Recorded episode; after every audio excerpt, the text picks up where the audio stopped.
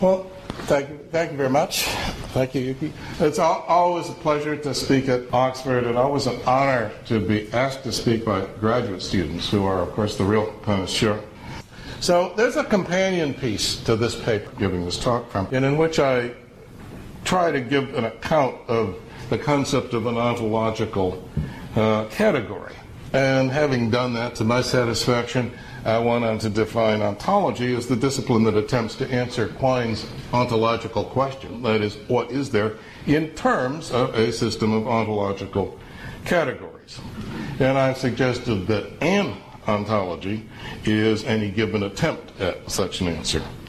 Uh, and very roughly, well, I'm, I, I'm, I'm just going to say here that let's simply assume that we have some sort of intuitive grasp of the concepts that I've just uh, mentioned. For example, natural class, ontological category, as certainly a, a, necessary condition for something being an ontological category would be a natural class.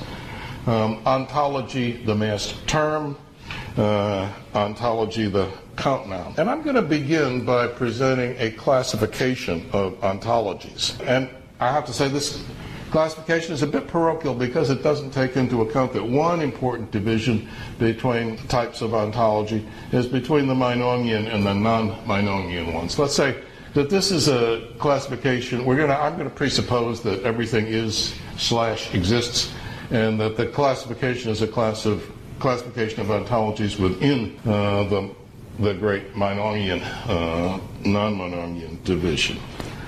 Now, the major division of my proposed classification is a division of ontologies into monocategorial and polycategorial ontologies. A monocategorial ontology is an ontology that implies that there's only one primary ontological category. That is, that there's only one ontological category that's not a subcategory of any other ontological category, and uh, everything uh, belongs to that category. Okay, I've got a note to myself here that I should read a footnote uh, at this point, so maybe I'd better read uh, that footnote if I can find it. Um, no, I can't find it, so I won't read it. Uh, let me give some examples of monocategorial uh, ontologies. Um, ontologies according to which there's just one primary um, ontological category. One obvious example is austere nominalism. Uh, as, uh, as, opposed to luxuriant nominalism, which recognizes tropes or uh, uh, particularized properties or something like that. That is, austere nominalism says there exist only concrete particulars, or substances, or individual things, or whatever. Some there's some one category that includes all the ordinary objects of everyday uh, life, and that's that's those are the only things there are. Another example of a monocategorial ontology would be Jim Van Cleve's new bundle theory. That is, it's his and that he invented it, not that he endorses it. Um, according to that ontology, there exist only uh, properties, uh, only universals, and those properties don't have any fusions, and they don't have mereological sums, and uh, there aren't such things as bundles of them. All statements about concrete particulars are somehow just uh, substances about, or statements about collocated uh, properties. So, you know, one interesting consequence of that ontology is actually it doesn't have any adherents, because presumably none of its adherents are properties.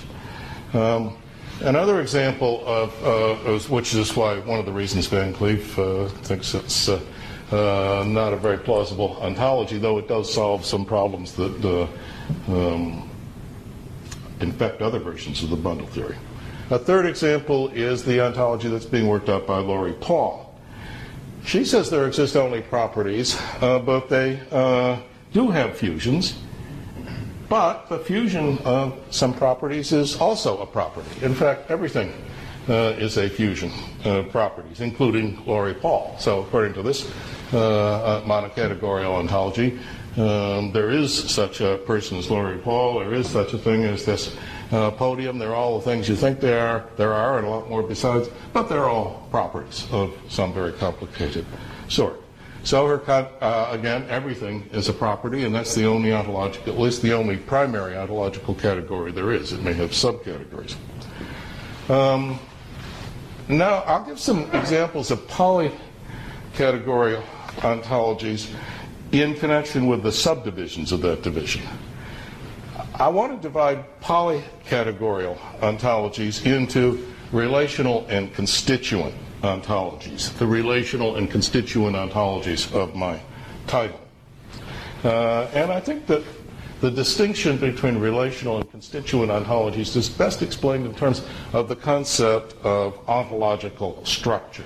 So I'll try to explain that concept. Let's say that a relation is quasi mereological if it's either the part whole relation or is in some vague sense analogous to or comparable to the part whole relation. And let us say that a constituent of an object is either one of its parts or some object that is not in the strict sense one of its parts, but stands in some quasi mereological or part like relation to it. Let us say that to specify the mereological structure of an ordinary particular, substance, individual, concrete thing, whatever you want to call it, is to specify the other ordinary particulars, if any, that are its parts in the strict and mereological sense. That is, by saying which other ordinary particulars bear the part whole relation to it. And perhaps, in addition, by saying something about how those other ordinary particulars stand to one another in respect of certain relations thought to be structure relevant.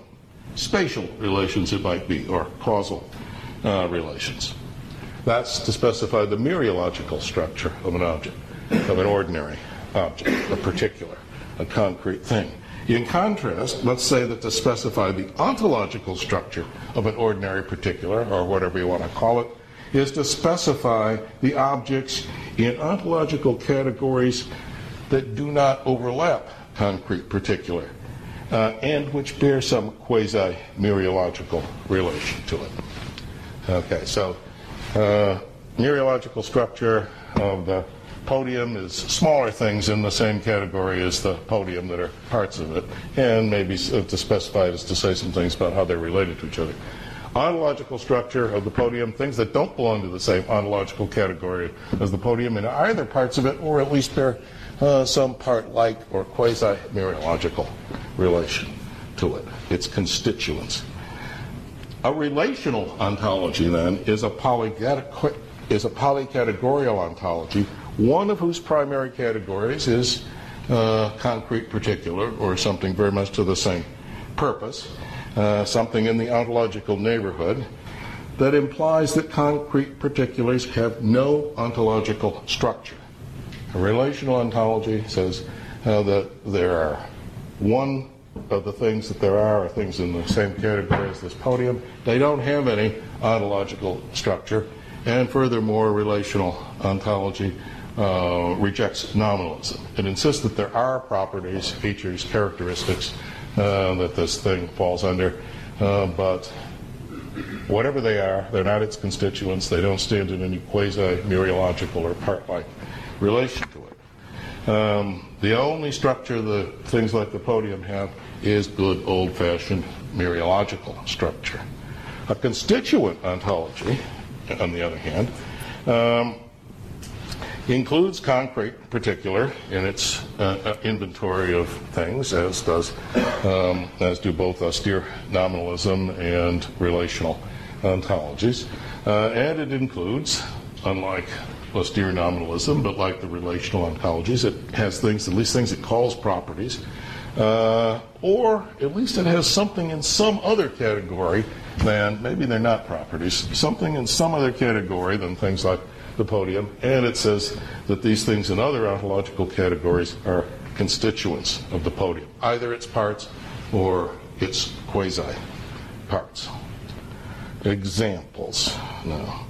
Uh, the so called bundle theory uh, that is of the nature of concrete particulars, can serve as a paradigm of a constituent ontology, provided that we suppose that the bundle theory that we're talking about implies that there really are bundles of properties, that is, and bundles of universals, and that something is a bundle of universals if and only if it's a concrete particular.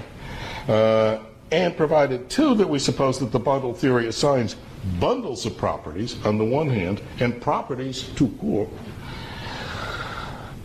to distinct and non-overlapping ontological categories. That is, that we're thinking of a version of the bundle theory that says there really are such things as bundles of properties. Um, there aren't just properties bundled uh, or co-located properties or something like that. There really are things that are bundles of properties, and they don't. They're not properties. They don't belong to the same ontological category as properties. They belong to some other ontological uh, category.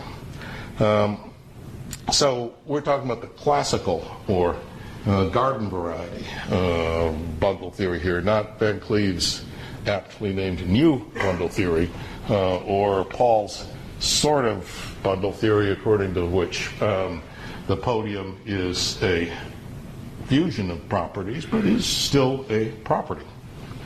Um, so the classical bundle theory is obviously a constituent ontology because it implies that uh, uh, universals, which don't belong to the same category as podiums, uh, are constituents of podiums. Somehow they are bundled into uh, the podium.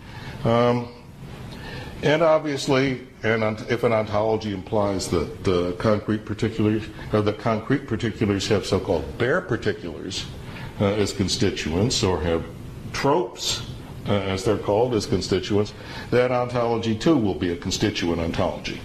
But almost all constituent uh, ontologies imply that among the ontological constituents of concrete particulars are properties. They may be tropes, they may be universals. And of course, any such ontology will imply that the important relation that is variously called having or exemplifying or instantiating, that is the most salient of the relations that Solomon bears to wisdom, central park to rectangularity, Arizona to aridity, is intimately related to the idea of properties as constituents. The properties that a concrete particular has, or exemplifies, or instantiates, are exactly those that are its constituents.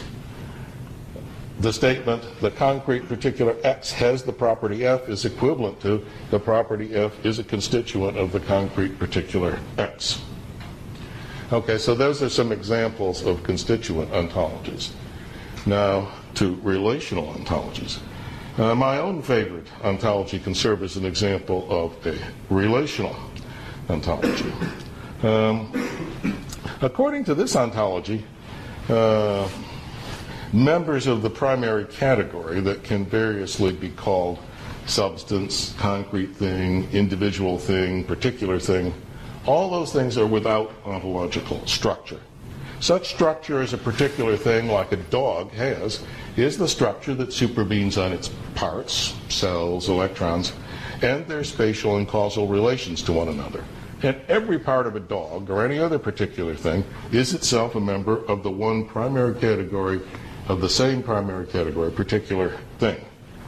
This must be, or the favorite ontology contends, Everything that is not a particular thing is an abstract object, uh, a relation. Uh, I count properties and propositions as special cases of relations, one term relations and zero term uh, relations. Um, and there is no possible sense of constituent in which an abstract object can be a constituent of a substance slash concrete particular slash individual thing. Consider for example, my dachshund Jack, and the property xenophobia. That is aggressive hostility toward any living thing that one has not been properly introduced to. Xenophobia is certainly one of Jack's properties, and it's certainly a universal since he shares it with his little life partner, my other dachshund, Sonia. Uh, but it is in no possible sense one of his constituents. For the proponent of the favored ontology, the dyadic relation having that Jack and Sonia individually bear to the property xenophobia is as abstract, and you might say external, as the variably polyadic relation being numbered by that the two of them jointly bear to the number two. According to the favorite ontology, a property or attribute is something one ascribes to something by saying a certain thing about it. Xenophobia, for example, is what one ascribes to something by saying that it's a xenophobe. The attribute uh, xenophobia, that's the thing I say about Jack or Hitler when I say of either of them that he's a xenophobe, is according to the favorite ontology an unsaturated assertable.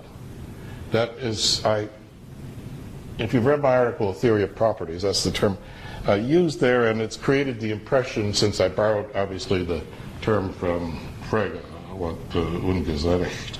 It's the only possible translation, I guess, of the German word. So in that sense, I borrowed it from him. Uh, but I didn't mean, though, to um, be saying uh, that my so-called properties are things that in any way resemble Frege's concepts in calling them unsaturated, because I don't understand what Frege is talking about. It doesn't make any sense to me uh, at all. I just meant that, uh, well, propositions, they're saturated.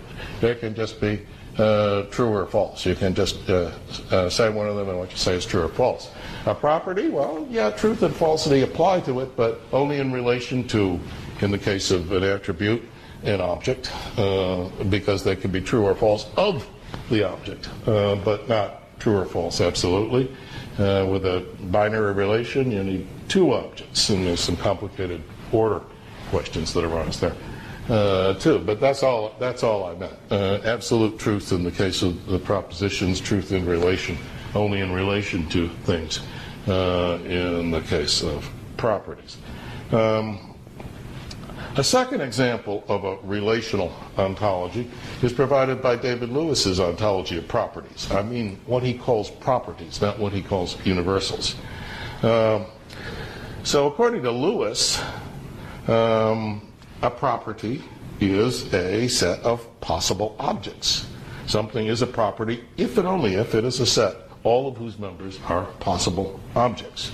And there are things that are not possible objects, according to Lewis, uh, too. In fact, he would probably actually have been um, advised to say that a property was any set uh, of objects, but um, in any case, he said possible objects. The property of being a pig or uh, porcinity, Lewis says, is simply the set of all possible pigs, which is a set far bigger than the set of actual pigs. Um, consider an actual pig, Freddy. Freddy, of course, has porcinity. And what is this relation having that holds between the particular pig, Freddy, and porcinity? Well, simply set membership. And the relation that a set of possibilia bears to its individual members is certainly uh, um, not uh, constituency. Freddy is in no doubt, in some sense, a constituent of the set of all possible pigs. Constituent is a very flexible word, and it's probably flexible enough to permit that application. But there's no conceivable sense in which the set of all possible pigs is a constituent of Freddy. Um, so I think Lewis is, uh, that's a very clear example of a relational ontology. Okay, well, that's, let those be the examples. What I want to talk about mainly is some um, reasons for preferring a relational to a constituent ontology. Um, and uh, I'll present these in the form, I guess, of reasons for repudiating the idea of ontological structure uh, least, uh, not repudiating it as the, for the reason that the austere nominalists repudiate it, that, uh, namely that there aren't any properties or any other things besides abstract objects, um, besides concrete particulars to enter into, uh, to be constituents, uh, to be non-particular constituents of constituents. I want to say there are non-particulars, all right, but they are uh, certainly not the kinds of things that could be constituents in any possible sense. Um, now, I have to say that my principal reason for repudiating the idea of ontological structure is a reason that I can't expect anyone else to share. Uh, the reason is very straightforward What I don't understand the idea of ontological structure, or indeed any of the ideas with which one finds it entwined in the various constituent ontologies. I do not understand the words and phrases that are typical items of the core vocabulary of any given constituent ontology. Immanent universal, trope, exist wholly in, wholly present wherever it is instantiated, constituent of, said of a universal in particular, in that order. These are all mysteries to me. Perhaps the greatest of these mysteries, the one most opaque to my understanding, um, the one that just leaves me completely bewildered, uh, uh, is the kind of language that is used when the constituents of concrete particulars are said to be physical quantities with numerical measures. Now, the following passage from On the Plurality of Worlds is a good example of such language. Now, I can see that in this passage, Lewis is expounding a theory that, although he stops short of endorsing it, is for him a living, that I concede he doesn't endorse it, but nevertheless, um, he treats it with considerable respect, and it's certainly a living option for him. He certainly doesn't think that the words he uses to expound the theory are meaningless. Now, note that the universals referred to in this passage are not as so to call them Ludovician properties. They're not the kinds of things I was using in the example about the pig uh, a moment ago. These are immanent universals, not sets of possible objects. And uh, the quotation is the first one uh, on the handout. Um, consider two particles, each having unit positive charge. Each one contains a non spatial temporal part corresponding to charge. It is universal and the same universal for both particles. One and the same part universal recurs. It is multiply located. It is wholly present in both particles, a shared common part whereby the two particles overlap. Being alike by sharing a universal is having something in common in an absolutely in an absolutely literal sense. Such talk bewilders me uh, to a degree that I find it hard to convey.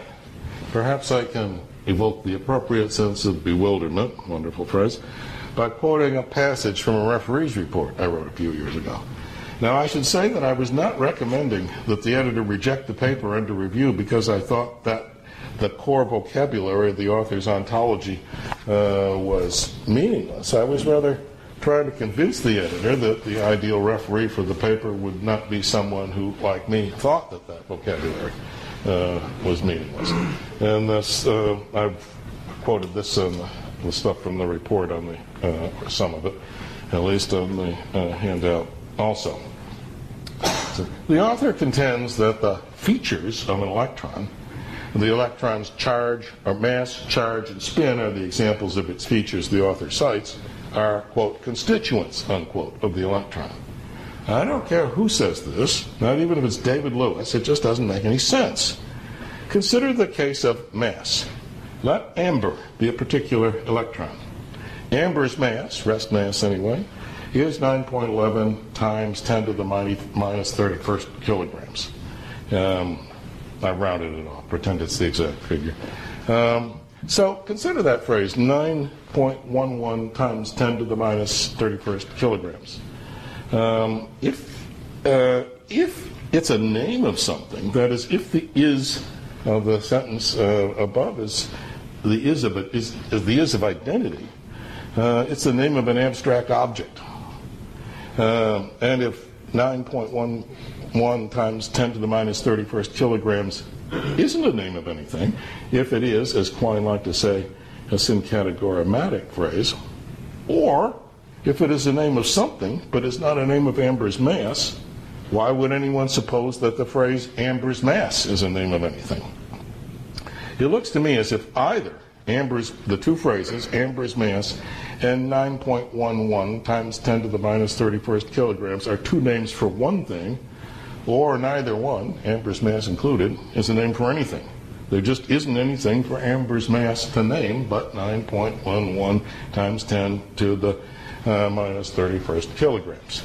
And uh, so over here there's a, uh, uh maybe a simpler case will help uh, with this. I mean, these are the two phrases I was talking about.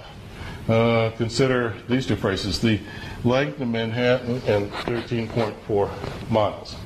It's certainly true, we express truth by saying the length of Manhattan is 13.4 uh, miles. Is that is the uh, actual the identity sign, or is it is there some is maybe this is some com- complicated way of predicating something of uh, Manhattan, but you're not really referring to anything but Manhattan there. Either way, uh, if it's the identity sign, uh, then obviously um, what is related by the identity, the, uh, what the two phrases that flank the identity sign are names for some abstract object. And if it's not the identity sign, then I guess they're not names for anything. The, the sentence as a whole will be true, but not because those two uh, terms in it actually uh, denote something. Well, that's just by analogy, that's the same point I was making uh, about amber's mass at 9.11 uh, times 10 to the minus 31st kilograms. Well, obviously, there's nothing. Uh, there's nothing to that position. It's quite meaningless if the phrases are syncategorematic. Suppose they are, but suppose that this actually does name something, and what it names it names is that uh, that there is such a thing. There is something actually denoted by 9.11 times 10 to the minus 31st uh, kilograms. Uh, could that be a constituent of the electron? Well, I mean, what kind of object is that? Look, you can perform arithmetical operations on it, for goodness sake. You can divide it by a number, for example. If you divide it by 6, the result is 1.518 times 10 to the minus 31st kilograms. Uh, or you can multiply it by another physical quantity. Uh, if you multiply it by 10 meters per second per second, which is the magnitude of an acceleration, uh, the result is 9.11 times 10 to the uh, minus 30th kilogram meters per second per second. Now, the two, so those are two little calculations. You know, one I multiplied by a pure number, the other I multiplied by, um, or divided by a pure number, the other I multiplied by a physical uh, quantity. The results of those calculations have other names. Other names for the first result, uh, 1.518 times 10 to the minus 31st kilo, kilograms, are one sixth the rest mass of an electron, and the amount Amber's mass would increase by uh, if it was accelerated from rest to half the speed of light. Um, another name for the second result, the one with the complicated physical quantity, kilogram meters per second per second, is if uh, another name for that result, provided that amber is actually near the surface of the Earth, is the magnitude of the gravitational force in the direction of the center of the Earth uh, that the Earth is exerting on amber. Since 10 meters per second per second, the thing I multiplied it uh, by is the magnitude of the acceleration toward the center of uh, the Earth of a body near the surface of the Earth and in free fall that's due to the Earth's gravity. Uh, performing calculations like the ones I performed to get those the results is what solving the problems in physics textbooks largely consists in, at least the last stage of the problem uh, does. the trick of the problem is usually get to the point where you can do that kind of arithmetic. Uh, that is, applying arithmetical operations like multiplication and division to items like charges, masses, and spins. I can attach no sense to the idea that something that one can apply arithmetical operations to is a constituent of those physical things. Uh, all right, that's the end of the um, my protest to the editor about uh, my suitability for um, refereeing that paper. Um, and I contend, uh, back to the present, what goes for quantitative immanent universals like mass and charge goes for non quantitative immanent universals like color universals and shape universals. Uh, now, since those universals are non quantitative, I can't, in trying to describe the bewilderment I experience when I try to understand what their proponents have said about them, complain that they are objects that one can apply arithmetical operations to. The bewilderment I experience arises when I try to perform some, uh, uh, when I try to form some conception of what immanent universals could be. I can see that they are not what I call properties not things that stand to one place open sentences as propositions stand to closed sentences. Um, not things that are like propositions in that the concepts truth and falsity apply to them, and unlike propositions in that they are things that are not true or false simpliciter, but are rather true or false of things. True perhaps of this thing and not of that thing. I can see that immanent universals can't be properties, can't be what I call properties, because if for no other reason, they're supposed to have some sort of presence in the physical world, or at least some of them are. The um,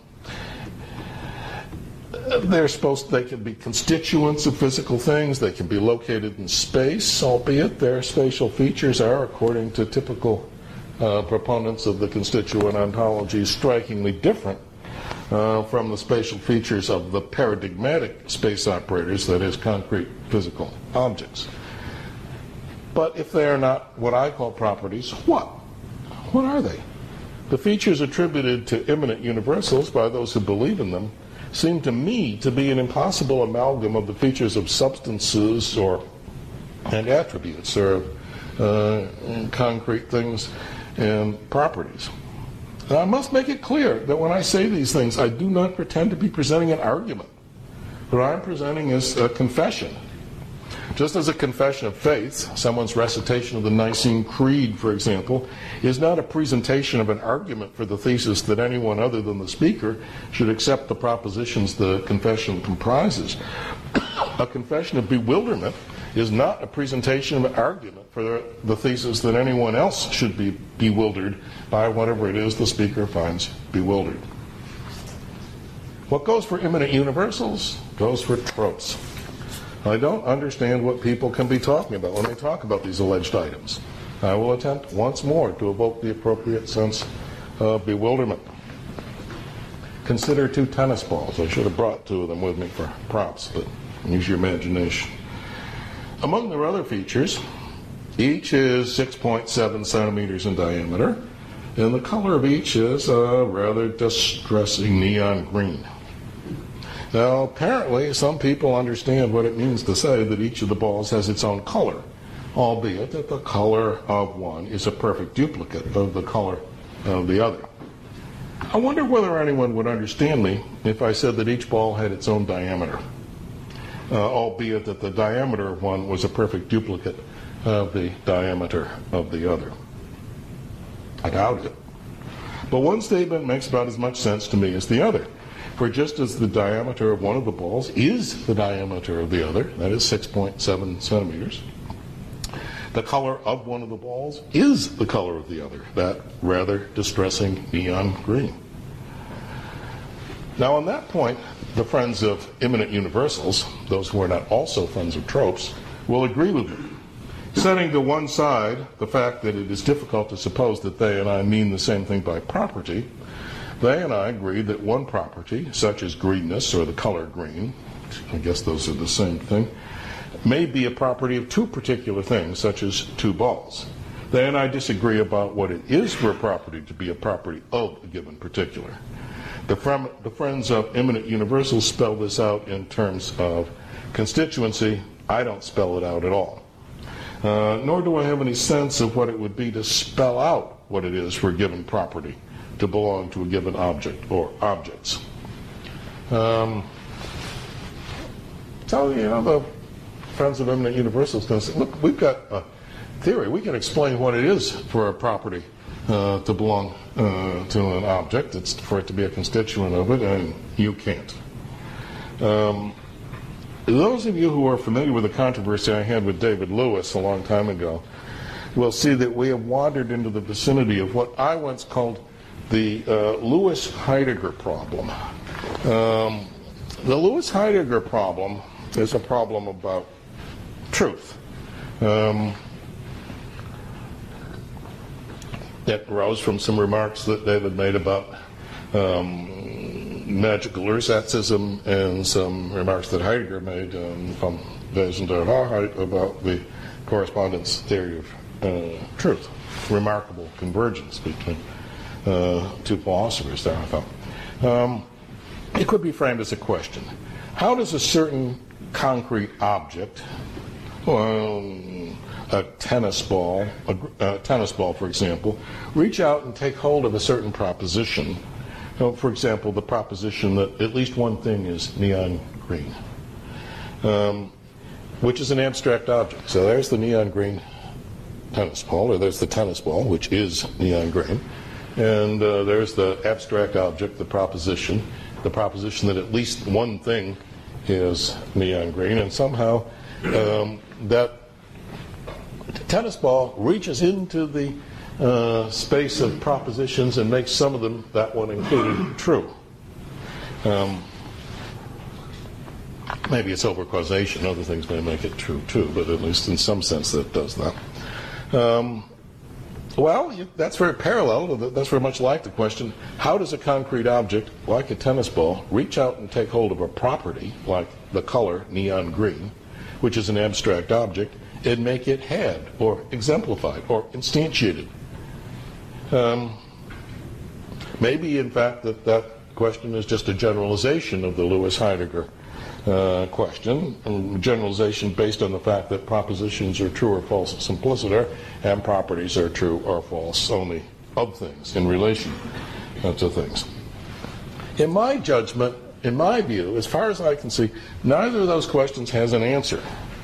That is, I mean, the, um, no meaningful statement among all possible meaningful statements counts as an answer uh, to either of those questions. Either the question, how does the tennis ball make the proposition that something is green, at least one thing is green, true, or how does the tennis ball make the proposition, make the property uh, neon, being neon green instantiated? Um, now, I'm experienced enough to know that when you say things like that, when you say that um, things that philosophers are saying, a lot of philosophers are saying is meaningless, or that they've been proposing answers to questions that have no answers, uh, they take offense. Uh, I'll say what I've said many times in philosophy, and particularly in metaphysics, especially in metaphysics, a charge of meaninglessness should be no more offensive than a charge of falsity. Uh, meaninglessness is what we risk in metaphysics. It's a rare metaphysical sentence that does manage to express, express a proposition and expresses a false one. Um, and on those rare occasions on which a metaphysical sentence does do that, the physical world has always existed, might be an example. Uh, that is generally because a metaphysician has encroached on someone else's territory. If my metaphysical writings contain me- uh, meaningless sentences, and no doubt they contain a good many of them, that is simply because I'm doing my job, trying to work out a metaphysical position. If I weren't willing to risk saying and writing things that were in Wolfgang Pauli's immortal phrase, not even false, uh, I would take up the history of philosophy. Um, okay, enough about my principal reason for rejecting constituent ontology in all its forms. I'll now say something about one of my ancillary reasons, a reason that is epistemological or methodological or something in that area. Um, Bas van Fraassen, as many of you will know, is rather down on what he calls analytic metaphysics. Now, most of the barbs that he directs at, quote, analytic metaphysics, unquote, miss because they are based on misapprehensions or bad reasoning. Uh, but one of them hits the mark squarely. I heartily applaud all of Van Fraassen says against those metaphysicians who ape the practice of scientists, or what they take to be the practice of scientists, by appealing to the method of inference to the best explanation. Um, if I had ever thought that there was a method called inference to the best explanation uh, that could be used as an instrument of metaphysical discovery, or which could be used to validate a metaphysical theory however it had been discovered, Van Fraassen would have convinced me otherwise, but thank God I never have. Um, I suspect, however, that use of this method is typical of constituent ontologians. Why is there no such word? Um, and I suspect that at least some relational ontologians, besides myself, will find it as foreign to their way of thinking as I find it to mine. Let me try to flesh out these intuitions of mine. I mean, these intuitions about what leads people to adopt these uh, constituent uh, ontologies by giving an example. The example is fictional, but like many fictions, has got important bits of reality embedded in it. Um, a certain philosopher, Alice, sees, or thinks she sees, a certain metaphysical problem. She calls it, perhaps, the problem of one over many. How can two or more objects be, in a perfectly good sense, one? Or, in a perfectly good sense, the same? One in color, or of the same color, for example. This Granny Smith apple, that copy of A Theory of Justice, are both green. It follows that, in spite of the fact that they are two, they are numerically distinct things, they are one. They are one in color. How can we account for such facts? What metaphysical picture of the nature of ordinary particulars, like apples and books, can explain how particulars that are not the same, simpliciter, can never be, nevertheless be the same in a certain respect? Obviously, Alice announces, the way to proceed is to explain this phenomenon in terms of particulars having certain structures, and in postulating some common item in the structures of the members of every two or more membered class of particulars that are the same in a certain respect. Um, now, the sort of structure that Alice proposes, uh, that Alice proposes to appeal to in giving an explanation of this sort, obviously can't be what I earlier called mereological structure. For the apple and the book have no concrete uh, particulars as common parts. No atom or neutron or quark is common to them both. The kind of structure that will do the explanatory job that Alice wants done must therefore involve concrete particulars having constituents that belong to some ontological category other than concrete particular. Alice, therefore, let us suppose, makes a proposal regarding a common constituent of, to revert to our illustrative example, the apple and the book. She proposes, let us say, that both the apple and the book have among their constituents a certain immanent universal, an object that is wholly present wherever any of the concrete particulars of which it is a constituent is present. She proposes, that is, that the common feature of the book and apple, what is ordinarily called greenness or the color green, is a common constituent of the book and apple. And why should one believe such a thing? Well, Alice contends the theory that explains best describes best. If the, popul- if, po- if the postulation of such a common constituent is both a prima facie successful explanation of the sameness of color of numerically distinct particulars and superior to all other prima facie successful explanations of that explanandum, if there indeed are other prima facie successful explanations, that will be sufficient to warrant our believing that that constituent really exists.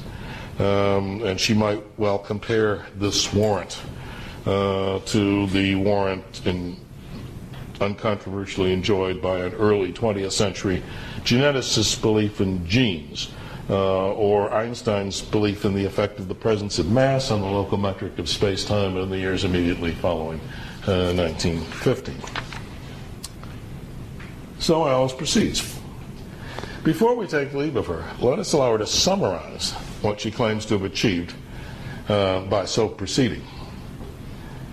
I have solved a metaphysical problem.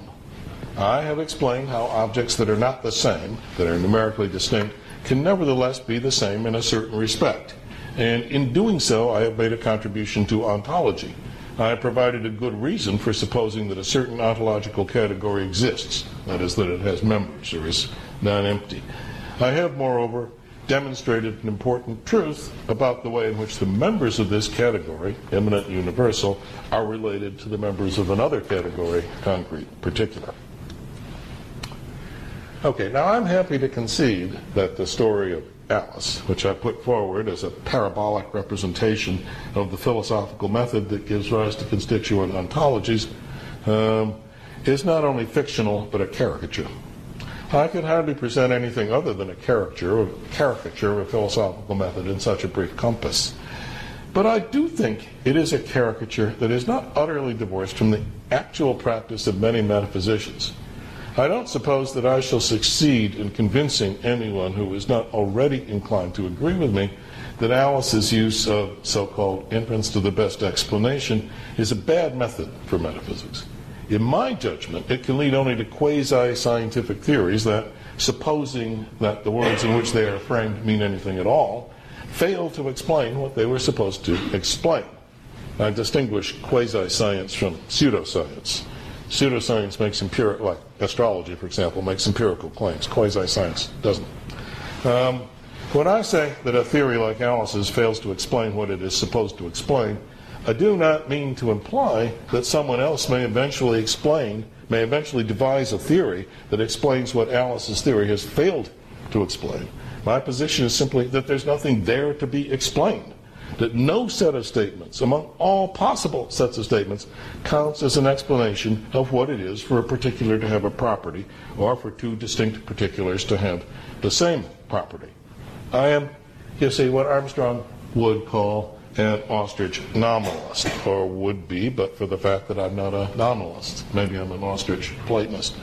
Um, and what does the favored ontology have to say about the common properties of concrete particulars?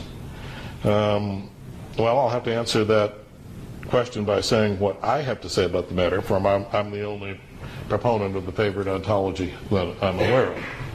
Uh, and the favored ontology is the only relational ontology I'm aware of, uh, the, well, in which I feel confident of the ways to address the question what do you say about the relation between individuals and particulars? I do believe that there is an object I call the color green. Well, maybe not, but um, just for some empirical reasons having to do with color. Suppose there is such a thing.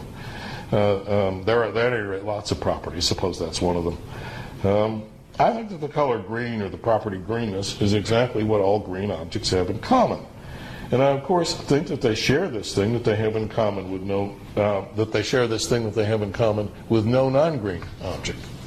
Um, but I should never want to say that the fact that greenness was a property of both the apple and the book explained the fact that they were both green, or the fact that they were of the same color, or the fact that they were the same in a certain respect.